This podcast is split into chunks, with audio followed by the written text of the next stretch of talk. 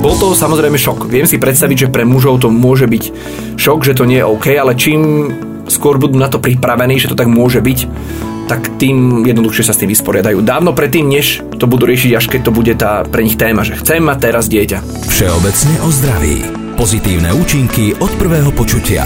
Sú naozaj spermie to, čo robí muža mužom? Je téma neplodnosti medzi pármi na Slovensku stále tabu? Prečo je potrebné o nej hovoriť? A aké sú možnosti riešenia tohto problému? Vo Všeobecne o zdraví dnes konkrétne o prevencii a o mužskej neplodnosti. Našim hostom je Viktor Vince. Pozdravuje vás Eva Peterová. Všeobecne o zdraví. Podcast Všeobecnej zdravotnej poisťovne. Viktor Vince je známy moderátor, ktorý pred 4 rokmi verejne priznal, že problém je v ňom. To, že s manželkou Adelou nemôžu mať deti, je dôsledok jeho neplodnosti. Odvtedy neustále vyzýva mužov, aby dbali o svoje zdravie a nevyhýbali sa návšteve lekára. Viktor, vitaj. Vítam, ďakujem za pozvanie. Ja si naozaj veľmi vážim, že si toto pozvanie prijal a že si ochotný rozprávať o tejto intimnej téme, aj keď ako vravíš, ty s tým problém nemáš. No, nemám, lebo je to téma ako každá iná, myslím, zdravotná. Mm. Ja nie som úplne fanúšikom toho, aby sme z nejakých tém robili nejaké také zakázanejšie témy. A teraz je to, ne, to netýka sa len zdravia, ale aj čokoľvek iného, lebo ja si myslím, že to len vytvára v, v spoločenstvách ľudí len zbytočné také čudno, že zrazu tu prečo kráčame mm-hmm. po mhm. tenkom ľade a v takej veci, ktorá sa týka možno oveľa väčšieho počtu ľudí, ako sa zdá. Takže no. áno, nemám s tým problém o tom hovoriť. A ona sa týka, veď k tomu sa ešte neskôr dostaneme, ale ako to teda vnímaš ty, keďže sa v tejto téme pohybuješ už dlhodobejšie, je téma mužskej neplodnosti stále tabu? Myslím si, že čokoľvek, čo sa týka e, mužského rozkroku je tabu. Mm-hmm. A mhm. nemusí to byť len neplodnosť, alebo dokonca len obmedzená plodnosť, alebo iné e, diagnózy, ktoré muži majú, alebo problémy, ktoré majú E, so svojím rozkrokom, mm-hmm. tak o tom sa ako keby nerozpráva, že už sme sa posunuli v, tej, v tom ženskom rozkroku, že keď, musím to na, nazývať akože pravými slovami, lebo to si myslím, že o to tam ide. Že keď sa naozaj bavíme o rozkrokoch, tak tam sa zrazu niečo mení v tej komunikácii a pri tých ženských to už nie je také, e, také tabuizované, lebo predsa len ženy mnohé často chodia na, na prehliadky, mnohé niekoľkokrát do roka a už máme v reklamách e, vaginálne mykózy a podobne. Mm-hmm o mužoch nič také nie je. V žiadnom verejnom priestore, v žiadnom type verejného priestoru, čiže ešte tam nie sme, ale ja si myslím, že sa tam e, dostávame a keď som k tomu mohol možno aj nejakou malou trošku prispieť ja, tak mm. som rád.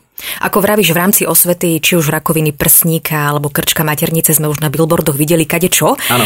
V rámci prevencie rakoviny prostaty neviem si predstaviť, čo by sme mohli vidieť na tých billboardoch, no, alebo možno viem. Prstík, prstík by sme mohli vidieť. A, áno, a... presne tak, ale to, toto, áno, to, tomu sa ľudia zatiaľ vyhýbajú, ale my o tom rozprávať chceme a chceme sa tejto téme venovať. Prečo si sa ale ty rozhodol hovoriť o svojej neplodnosti verejne? Vtedy si, prepač, viacerí hovorili, že ten Viktor už naozaj nemá čím zaujať, že vyťahuje vyťahuje takéto veci zo spálne? No, tak uh, ak som zaujal, tak to tým pádom splnilo účel. No, je to tak, že uh, ja vlastne úplne si nespomínam na, na, na, na všetky motivácie, ale základnou to motiváciou bolo jednoducho, že sa to ešte stále v našej spoločnosti ako keby viac ukazuje prstom na tú ženu že mm. tá žena je tým, tý, ako keby tým problémom, že keď dvaja nemajú deti, no tak, no tak dievča rob so sebou niečo, mm. hej. Mm. A pritom vo, v, mňa absolútne šokovalo, že koľkých mladých mužov sa to týka a nevedel som o tom predtým, kým sa ma to netýkalo. A teraz v môjom prípade to nebolo o tom, že som 100% neplodný, o to nejde, ale mám ako keby uh, mimoriadne zhoršené parametre, ktoré aj v kombinácii s tým, že mám staršiu partnerku, proste matematicky nevychádzajú. Možno mm-hmm. s mladou by to išlo, možno keby ona bola staršia a mala partnera so silnejšími spermiami, tak by to tiež išlo, ale mhm. nám to tak nejako ako mm-hmm. nezapadlo. Mm-hmm. Ale bez toho, aby som sa do toho vlastne dostal ako priamy účastník, by som nevedel, že to je taký problém. A teraz to hovorím, netýka sa to len mňa, ale bol som šokovaný, že koľkých mladých ľudí sa to týka, že tu sa bavíme o tom, že každá nasledujúca generácia mladých chlapcov má horšie spermie ako ich otcovia alebo praotcovia. Dokonca sa oficiálne odporúčacie tabulky Svetovej zdravotníckej organizácie upravujú a tie ako keby parametre sa uvoľňujú, lebo jednoducho nemáme dosť mužov na to, aby sme naplnili tie, tie mm-hmm. silné parametre. Čiže to je, to je trend, ktorý sa v našom západnom svete proste nezastavuje a je to vlastne trošku aj strašidelné. Že čo a s tým? to je?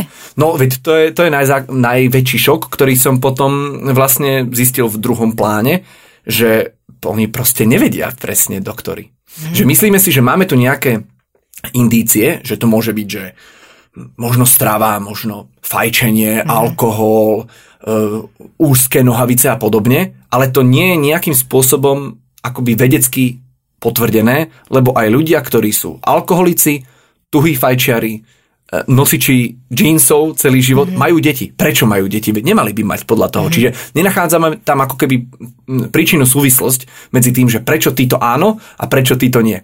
Neexistuje na to odpoveď. A to je vlastne druhá strašidelná e, téma v tom, že deje sa to a my nevieme, čo s tým. Mm-hmm. Okrem teda samozrejme potom záchranných verzií typu umelé oplodnenie. Ale. Prečo sa to deje a vlastne čo s tým robiť, nie sme si úplne istí. Všeobecne o zdraví. Podcast Všeobecnej zdravotnej poisťovne. Polemizuje sa aj o indikátore stres, mm-hmm. že ten má výrazný vplyv práve na, na to, čo sa deje a aký je stav. A to je do skladačky tých ostatných. Aj vystresovaní ľudia majú, mm-hmm. majú deti. Prečo majú deti? Áno, na niekoho to funguje, na niekoho nie, ale nevieme, čo je tým spoločným menovateľom. Nevieme. Mm-hmm. Ako si povedal, väčšinou ak je pár neplodný, alebo teda nemá deti, tak to hádžu na tú ženu, alebo no, rob so sebou niečo, ale ja tu mám pár údajov. Medzi mužmi na Slovensku by ako darca spermí prešiel zhruba každý desiaty, Taká je momentálna situácia na poli mužskej plodnosti.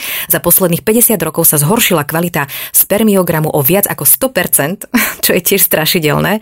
No a keďže sa tejto téme dlhodobo venuješ a žiješ ňou, povedz, čo s tým? Čo sa s tým dá robiť? Pomôže napríklad to, aby tí chlapi viac dbali o prevenciu, možno skôr riešili otázku plodnosti, neplodnosti, ako v čase, keď už sa snažia o toho potomka a nejde to? To, je, to sú presne tie fakty, ktoré si popísala, o ktorých som, som hovoril, že jednoducho a, a, a to je vlastne na to najhoršie, že ja som o tom nevedel ako mladý človek, že to mm-hmm. je mhm. takto zlé, že ako keby to vôbec nebola téma vo verejnom priestore a to sa asi vraciame na začiatok, že tým, že sa to týka mužského rozkroku, tak vlastne to ani nepúšťame do toho verejného priestoru, aby sme o tom hovorili, aby o tom možno chlapci, ktorých sa ešte nejaké plodenie detí, mm. netýka, napríklad v škole alebo tak, že o tom nikto nevie. Mm. Že, že aha, tak toto sa možno aj mňa týka, toto je problém, ktorým, ktorým sa ja budem potom, keď budem chcieť mať deti, budem musieť potýkať. A vlastne aj tá prevencia je e, zaujímavá v tom, lebo ani tam úplne nevieme, že či to, či to funguje. Jasné, každý e, mladý muž e, môže ísť e, si dať, e, vyšetriť spermie na spermiograme e, a zistiť, aký je stav, ktorý môže skôr riešiť a neodkladať to, kým bude potom chcieť mať dieťa. Čiže toto je jednoznačne. Mm-hmm. Ale aj keď mu výjdu potom, povedzme, zlé výsledky, čo s tým urobiť, to nie je úplne zjavné, keby som to chcel napríklad, že za 3 mesiace si to vyliečím, hej, alebo mm. niečo podobné. To nemusí zafungovať. Ale môže. A to je možno tá odpoveď na tú otázku o prevencii, že čím skôr to zistím, tým skôr zist, skúsim všelijaké možnosti, ktoré mm. mi mhm. odporúčia lekár a možno to na mňa zafunguje a nebudem musieť strácať čas. Čiže mm. áno, chalani, no choďte, lebo mm. je veľmi pravdepodobné, že sa vás to týka. A má tento problém riešenie? Dá sa to zvrátiť napríklad aj konkrétne ten tvoj stav? Opäť nevieme. Mm-hmm. Nevieme, že máme tu veci, ktoré si myslíme, že pomáhajú, máme tu potom aj e, nejaké podporné prostriedky normálne lekárenského typu, ale opäť nezafungujú na všetkých. A na niekoho zafungujú len dočasne. Čiže ono je to celé také ako keby také neprebádané pole, napriek tomu, že sa tomu venujeme už roky, roky, roky, roky, mm-hmm. tá koncovka stále akoby neexistuje. A síce máme e, približne ten počet detí, ktoré sa rodia na Slovensku stabilný, zhruba myslím, že okolo 50 tisíc detí sa narodí za rok, no ale prúdko k tomu stúpajú umelé oplodnenia, ktoré to vlastne ako keby dorovnávajú, lebo sa proste to, to ne, nefunguje, hej? Mm. Že čím ďalej, tým viac párov má problém otehotnieť a keď sa k tomu pridá aj starší vek partnerky a slabšie spermie mladého muža, tak je to neriešiteľná situácia potom. Mm. Podľa štatistických údajov na Slovensku, opäť idem k tým mojim číslam, je neplodných 15 až 20 párov, percent párov a e, určite nie je pravda, že teda ženy sú na vine častejšie. Obe pohlavia sú na tom približne rovnako. Za neplodnosťou páru je v 35% prípadov e, žena a v rovnakom počte, 35%, je to muž. A zhruba 20% prípadov neplodnosti je kombináciou mužských a ženských problémov a tých zvyšných 5% neplodností zostáva neobjasnených. Povzbudzujúce je, že keď príčinu neplodnosti zistia, tak pomoc je dostupná, hovoria odborníci. No, je to samozrejme o tom, že v akých e, problémoch sa pohybujeme, mm-hmm. lebo naozaj to môže byť o tom, že, že žena má nejaké fyzické problémy, ktoré sa dajú zákrokom alebo možno nejakými liekmi odstrániť a zrazu to funguje. Čiže mm-hmm. ide o to, že tá, aj tá škála tých problémov, ktoré povedzme brzdia ten pár alebo brzdia tú ženu alebo muža je veľmi široká. To nie je len jedna vec, ktorú a vyriešime a hotovo, dieťa. Mm-hmm. Čiže mm, a to sa asi vraciame opäť k tej, k tej prevencii. Jednoducho, keď sa tomu ľudia svojmu aj reprodukčnému zdraviu začnú venovať oveľa skôr, než až potom, keď budú chcieť mať deti, tak môžu to oveľa skôr riešiť. A môžu predísť veciam, e, ktoré sa týkajú skôr akoby, akoby duševného zdravia, lebo v momente, keď zistím potom, že ja neviem, mám 35 rokov, alebo mám už pomaly 40 rokov, nemám deti, teraz by som chcel mať už dieťa, mm. zistím, že mám takýto problém, no prečo som to neriešil pred 10 rokmi? A v momente toho veku 35 a viac, alebo možno už aj pre niekoho 30 a viac, nastáva rodinný problém duševný problém, o ktorom som hovoril, že skrátka sa tí ľudia dostávajú pod tlak. Mm-hmm. Tlak okolia, tlak aj svoj vlastný, čo keď to nestihnem, čo keď to, to už nevíde. A tieto problémy sa nabalujú ako snehová gula a tým pádom je to riešenie o to ťažšie. Mm-hmm. Takže keď to ľudia riešia predtým, než to vôbec pre nich bude téma, o to jednoduchšie to potom bude pre všetkých, pre rodinu, pre okolie, pre nich samých. Všeobecne o zdraví. Podcast Všeobecnej zdravotnej poisťovne. Na to, čo si povedal, sa nabalujú potom pravdepodobne aj problémy vo vzťahu, lebo veď pod tlakom je jeden aj ten druhý, možno nejaké výčitky a tak ďalej. Ako to bolo u vás doma? Ako ste to prijali, mm, že je to tak? Vieš čo, Adelka s tým bola úplne, úplne v pohode. Uh, ona mm, aj z vlastne z tak, také nejakej svojej predchádzajúcej mm-hmm. minulosti v tejto téme s tým bola tak nejako akože úplne mm, usporiadaná a vyrovnaná. Pre mňa to bol šok, uh, ja si pamätám preto, lebo opäť Nemal som k tomuto informáciu, nevedel som, že to môže byť problém. Očakával som, že jež, Maria, chlap, ty, hej, že to bude úplne v pohode a nebolo a e, ma to šokovalo. Myslím, že celkom rýchlo som sa z toho oklepal a začal som to brať ako proste ako realitu, ktorá je a že čo s ňou môžem urobiť, či s ňou niečo môžem urobiť. Začal som sa akoby v tej téme trošku e, dovzdelávať až nakoniec sme vlastne dnes v, vo verzii, že sme prešli prípravou v adopčnom procese a sme na čakačke mm-hmm. na prípadné dieťa, ktoré môže, nemusí prísť, nevieme, aká bude tá realita, ale to sme nevedeli ani vtedy, keď sme sa dozvedeli tú, tú moju správu. Mm-hmm. Takže, takže tak, bol to samozrejme šok. Viem si predstaviť, že pre mužov to môže byť šok, že to nie je OK, ale čím skôr budú na to pripravení, že to tak môže byť, tak tým jednoduchšie sa s tým vysporiadajú. Dávno predtým, než to budú riešiť, až keď to bude tá pre nich téma, že chcem mať teraz dieťa. Mm-hmm. Viem si predstaviť, že je to šok, lebo keď si vezmeme, že vy muži ste tak biologicky naprogramovaní, že máte teda uh, sa rozmnožovať, máte ano. rozsievať, ano, kde, ano. kde sa len dá a zrazu to prosto nejde, tak pre toho muža to, to možno aj vyvolá ten pocit zlyhania, že teda ako ten, ten mužský, uh, ako ten muž som teda zlyhal a, a čo teda už teraz tu mám na tomto svete ja po sebe zanechať. Uh, mal si aj ty takéto nejaké stavy, dával si to takto dole, boli tam aj takéto myšlienky. Čo ti pomohlo, aby si tým prešiel? Myslím, že tam nebol úplne ten moment toho zlyhania, aj keď písalo mi mnoho mužov potom, že to presne tak mali, že to zrazu cítili mm. ako nejaké zlyhanie, pričom to samozrejme nedáva žiadny zmysel, lebo aké to zlyhanie? Veď to zlyhanie je niečo, čo som ja mohol nejako podceniť, nejakým svojim činom ovplyvniť. To, to si predstavujem ako zlyhanie, že som niečo zle urobil, ale toto je ako keby mimo mojich rúk, čiže čo je to za zlyhanie? Mm-hmm. A možno aj to je nejaký spoločenský vzorec, ktorý presne možno aj takýmto podcastom alebo takýmito debatami sa darí rozpúšťať, že to nie je proste vec, za ktorú máme byť nejako smutný, lebo sme niečo my pokašľali. No proste taká je realita mm-hmm. dnešných dní, možno aj dnešnej civilizácie, kto vie. A musíme s tým naložiť tak, ako to je. Mm-hmm. No a, e, ale nemal som to ako zlyhanie, bral som to skôr tak, že no tak, fúha, tak, e, tak Adelka bude teraz smutná, lebo si našla muža, ktorý vlastne jej to že ani, s ním, že, že, ani s ním nebude mať to dieťa, že nemala ho predtým a nebude ho mať ani so mnou, hoci som o 10 rokov od mm-hmm. mladší. Čiže toto bol moment, ktorý si pamätám, ale to tak akože asi zlyhanie to úplne nebolo. Mm-hmm. Čiže skôr si sa, sa možno bál toho, že ťa Adela opustí, alebo ba, že nie, ba, bál som sa to, No bál som sa toho, že, že, že, čo, že aký, akú dynamiku to zrazu naberie vo, naberie vo našom mm-hmm. vzťahu, presne, že, že ktorým smerom nás to odkloní a vlastne nás to vôbec neodklonilo, skôr naopak, mm-hmm. že tá téma vlastne veľmi spojila nás obidvoch mm-hmm. v tom, že tak poďme to nejako riešiť, alebo vlastne treba to nejako riešiť, že je, je, je to niečo, čo nás nejako definuje, že toto nie je jediná téma, ktorú my máme, dieťa, hej, že, že, že, že my, sme tu, my sme sa dávali dokopy, teraz to preženiem, aj bez dieťaťa, veď nám je dobre mm-hmm. Za, aj za nejakých iných okolností, z nejakých iných dôvodov. Keď k tomu príde nejaké dieťa, ktoré bude radosťou, super. Ale neurobme si z toho ústrednú tému a mm-hmm. pokúsili sme sa to a, urobiť a držať to až doteraz. Napriek tomu, že je tu možnosť umelého oplodnenia, vy o to nestojíte. Prečo? Neviem, my sme sa o tom uh, akože aj intenzívne rozprávali aj v tej, uh, v tej, v tom období, keď to bolo akože akutnejšie, keď sme sa všetky tieto veci dozvedeli. Neviem, ja si myslím, že aj to dieťa tak ako pre niekoho je, že nechce mať dieťa, že to je nejaká hlboko pocitová vec, že ja necítim, že by som mala mať dieťa, tak my proste necítime, že by sme išli na, na umelé oplodnenie.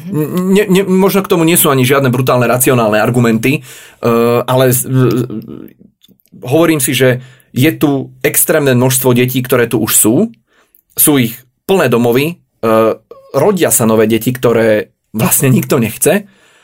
Prečo neurobiť šťastnejším takéto dieťa, ako sem mm-hmm. vlastne umelo, lebo sa to volá umelé oplodnenie, sem ťahať nejakú ďalšiu osobu, ďalšiu dušu. A my sme sa aj vlastne preto rozhodli e, nečakať na ten zázrak, ako hovorí Pišta Vandal, ale byť zázrakom pre niekoho mm-hmm. ďalšieho. To je pekné, to sa mi páči. Spomínam si na to, ako na túto otázku alebo podobnú odpovedala Adela, že ona nechce ťahať tú dušičku na mm-hmm. silu eh, cez to umelé oplodnenie, tak to povedzme, eh, na tento svet, ale jednoducho oddala sa tej situácii alebo prijala ju takú, aká je a sú aj teda iné, iné možnosti. Iné Ale je to úplne v poriadku, to, to nie je mm. nejaký atak na umelé oplodnenie, to je nie, niekto je s tým úplne v mhm. poriadku aj pocitovo a je to úplne OK. Ale rovnako je to, je to podobné, lebo ja som to mm, zažil na našu adresu, že no tak ale prečo nejdete na to umelé, však chodte a je to podobný typ mhm. tlaku, ako keď niekto povie, že nechce mať dieťa, čo si ty za človeka. Mm. Že ako keby si nevyužil všetky dostupné možnosti. Je to opäť len myslím si, že nejaký, nejaký typ spoločenského vzorca je úplne OK. Nemať deti a mať deti je úplne OK ísť na umelé mm. a neísť na umelé. Proste sú to vôbec, ako byť rodičom je silno, silno pocitová vec, myslím si, a každý ju má inak. Takže my ju máme takto, niekto ju má inak a obidve verzie sú OK. Všeobecne o zdraví. Podcast Všeobecnej zdravotnej poisťovne. Celý mesiac november, mesiac, v ktorom nahrávame tento podcast, patrí mužom a prevencii rakoviny prostaty, ktorá si drží prvenstvo v onkologických ochoreniach chlapov na Slovensku. V Lani sa na ňu liečilo 21 tisíc poistencov Všeobecnej zdravotnej poisťovne a poisťovňa aj preto apeluje na mužov, aby nepodceňovali prevenciu. E, nuž, ale tak na túto prevenciu k urológovi chodí ročne maximálne 6% mužov. Čo je teda stále veľmi málo. Ako si na tom ty? Ja chodím každé dva roky na mm-hmm. urologickú prehliadku, napriek tomu, že na to nemám ešte vek technicky, lebo na tú, myslím, že sa aj z poisťovní odporúča nad 40 alebo nad 50? Áno, nad 50 rokov nad 50 zo zákona, rokov. áno, ale poisťovňa aj naša dáva ako benefit e, možnosť absolvovať túto preventívnu prehliadku raz za 3 roky už mužom od 40. roku života. Výborne. Čiže ja som, ja chodím aj teraz dobrovoľne skôr. Myslím si, že tá urologická prehliadka je jednou z najmenej, ak nie úplne najmenej navštevovanou preventívkou zo všetkých preventívok. Mm-hmm. A to je niečo neuveriteľné, lebo to je vlastne jednoducho identifikovateľný typ rakoviny e, a myslím, že aj relatívne jednoducho ako keby riešiteľný, ak je zistiteľný, Áno. len muži tam nechodia, lebo a tiež si myslím, že okolo toho panujú také akože mýty, že čo sa tam bude diať na, mm-hmm. tej, na tej prehliadke, jak to bude bolieť, aké to mm-hmm. bude mhm. nepríjemné a podobne. No ja som to zažil už no minimálne dvakrát, pokiaľ si pamätám dobre. A, a je to tu? teda, a som tu, a som tu, a som tu aj s, so svojím zadkom, som tu, nič sa nestalo. Je to, ako ja rozumiem tým mužom, ktorí si povedia, že ja nechcem, aby mi nejaký uh, doktor niekam strkal prsty. Mm-hmm. No ale viete, ten, ten doktor, on, jemu je to dosť jedno, lebo on to robí ako profesionál. Hej? Čo by mali povedať ženy, mm. ktorým pchajú obuváky rôzne do všelikde, hej? Mm. Že to sú oveľa nepríjemnejšie veci, toto je pár sekundová záležitosť, ktorá môže zachrániť život. Čiže ja som ju absolvoval, je úplne riešiteľná, je, je to úplne zvládnutelné, je to veľmi milé. Lebo... Keby si mohol chodiť aj častejšie. Chodil, chodím, chodím stále, len je to vlastne Takže keď tam človek príde prvýkrát a povie, že tak nech sa páči, dajte si do legatia, predklonte sa, tak mm. je to niečo, čo môže prekvapiť muža, ale zároveň je to, je to úplne... Sú, sú oveľa nepríjemnejšie vyšetrenia, ktoré musia ženy absolvovať mm. a ktoré absolvujú niekoľkokrát do roka.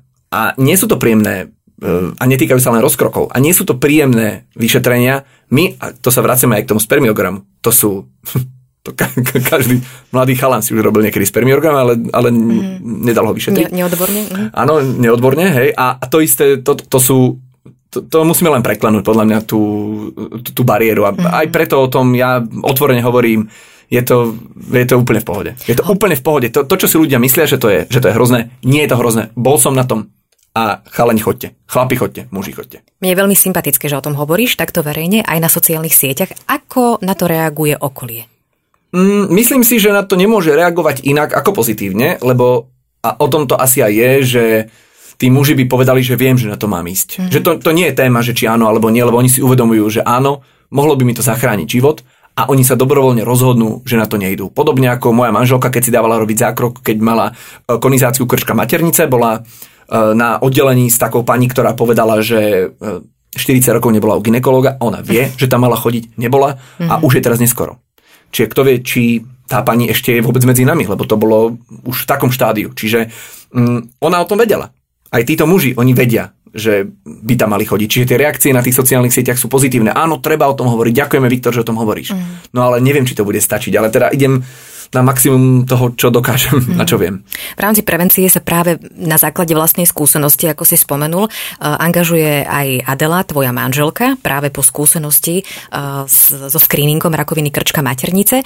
Ak nám to môžeš priblížiť, možno nie každý o tom vie, počul, povedzme, čo sa u vás teda dialo. Je to veľmi jednoduché, ona chodí na pravidelné uh, gynekologické prehliadky a povedal jej pán doktor, že máte tam ako keby predštádium rakoviny krčka maternice. Nie je to rakovina, nebojte sa, ale potrebovali by sme to odstrániť. Uh, bol to zákrok, ktorý trval potom 15 minút v nemocnici. Mm-hmm. Poležala si ten deň, potom musela chvíľu oddychovať a bolo to vybavené. Dnes, keď chodí na prehliadky, jej hovoria, že to je, to je ukážkový krčok. ukážkový. A to by sa nestalo, keby nechodila na tie preventívky. Že keby je to tam nezistili, keby sa na to proste doktor nepozeral a je to mhm. vybavené. Dnes mohla mať akože naozaj, že prelezenú rakovinu v tele a mhm. takto sa to vyriešilo. Fakt, že lusknutím prsta, žiadny problém, bezbolestne a ani tam nechodí dosť žien. A to som ja absolútne šokovaný, že ja, ja všetky ženy, ktoré okolo seba mám, tvrdia, že chodia na tie preventívky. A potom sú tu zjavne akože tisícky žien, ktoré tam roky, možno aj desiatky rokov neboli a toto je výsledok. Sú to, sú, sú to zbytočné životy. Tak. To aj pri mužoch, aj pri ženách. Z našich skúseností uh, môžem povedať, že len tento rok sme poslali uh, poistenkám, ktoré ignorujú preventívne prehliadky a neboli na nich, na nich už dlhšie, 113 tisíc pozvánok a iba 5% žien na tieto pozvánky zareagovalo a prišlo na screening rakoviny krčka maternice. A práve tento screening, ako si povedal, odhaluje alebo dokáže odhaliť už predrakovinové štádium. Presne tak ktorom, keď sa to zistí, je to naozaj 15-minútová záležitosť a, a nie ročná chemoterapia. No veď presne, že, že tie, tie benefity sú... sú a, ale ja si zase hovorím, že aj sa o tom hovorí, ja si myslím, že tí ľudia o tom aj vedia a tak bohužiaľ, mm. rozhodli ste sa, veľmi mi to pripomína aj tú situáciu, ktorá je aktuálne, že s covidom, že každý sa mohol zaočkovať, áno, bohužiaľ, je to ako to je, ale každý si ako keby vybral ten svoj osud. Nie je to dobré, lebo to zahalcuje systém a podobne, ale aj pri tých rakovinách, aj, aj pri iných diagnózach, proste chodte, chodte, chodte, ja vás budem presviečať, budem vás prosiť, ale vo finále je to váš život. Čiže tak. keď chcete zomrieť, tak bohužiaľ mm. zomrite. Akože hovorím to veľmi cynicky, ale toto je výsledok, že mm. Jednoducho ja aj preto chodím na preventívne prehliadky, lebo je toto najmenej, čo môžem pre svoje zdravie urobiť. Čo by si poradil mužom, ktorí možno tušia, že majú problém s neplodnosťou, stále to ale možno potláčajú, nechcú prijať túto skutočnosť a skôr a radšej obvinujú tú svoju ženu a tú svoju partnerku. E, či dávajú možno za vinu nejakým iným okolnostiam. Čo by si takým mužom povedal? Choďte na spermiogram. Je to bezbolestné, dokonca aj príjemné, sú tam mm. aj mhm. časopisy ale tie by som teda nechytal. Zobral by som si telefon. a, a je, to, je to neporovnateľne, je to, môže to byť rýchle, veľmi rýchlo vyšetrené, zistíte, kde ste. Uh-huh. Je to proste typ vyšetrenia, ktorý je ktorý nemôže konkurovať žiadnemu inému typu vyšetrenia, lebo pri žiadnom inom type vyšetrenia sa vlastne nemáte tak dobre. Mm. Muži. Možno pre, pre väčšinu mužov je to mm, ťažké práve po tej psychickej stránke prijato. Uh, máš nejaký typ na literatúru, webinár alebo nejakú stránku, kde by sa dozvedeli viac a možno by im to mm. pomohlo vyrovnať sa s tým? Nech mi pokojne napíšu uh-huh. na Instagrame a ja im porozprávam všetko, čo ich zaujíma. Lebo e, tých typov aj dnes by si tí muži podľa mňa na internete mohli nájsť extrémne množstvo a aj, aj nielen muži, ale aj ženy vo všetkých preventívkach, že prečo je to dôležité, ako sa e, cez to dostať. Myslím si, že nič z toho nebude fungovať tak ako nejaký osobný príbeh, napríklad mm-hmm. môj alebo kohokoľvek, koho majú ľudia v okolí. Kľudne mi napíšte, ja si s vami aj zavolám, keď by vás to malo primeť ísť na nejaké vyšetrenie, či už na, na tú, k tomu urológovi na, pro, na prostatu, alebo mm. na ten spermiogram, alebo vlastne aj hociaké iné vyšetrenia, ktoré z nejakého dôvodu vám nešmakujú, mm. lebo sa ich napríklad bojíte. A keď bude treba, tak Viktor vás aj vyšetrí.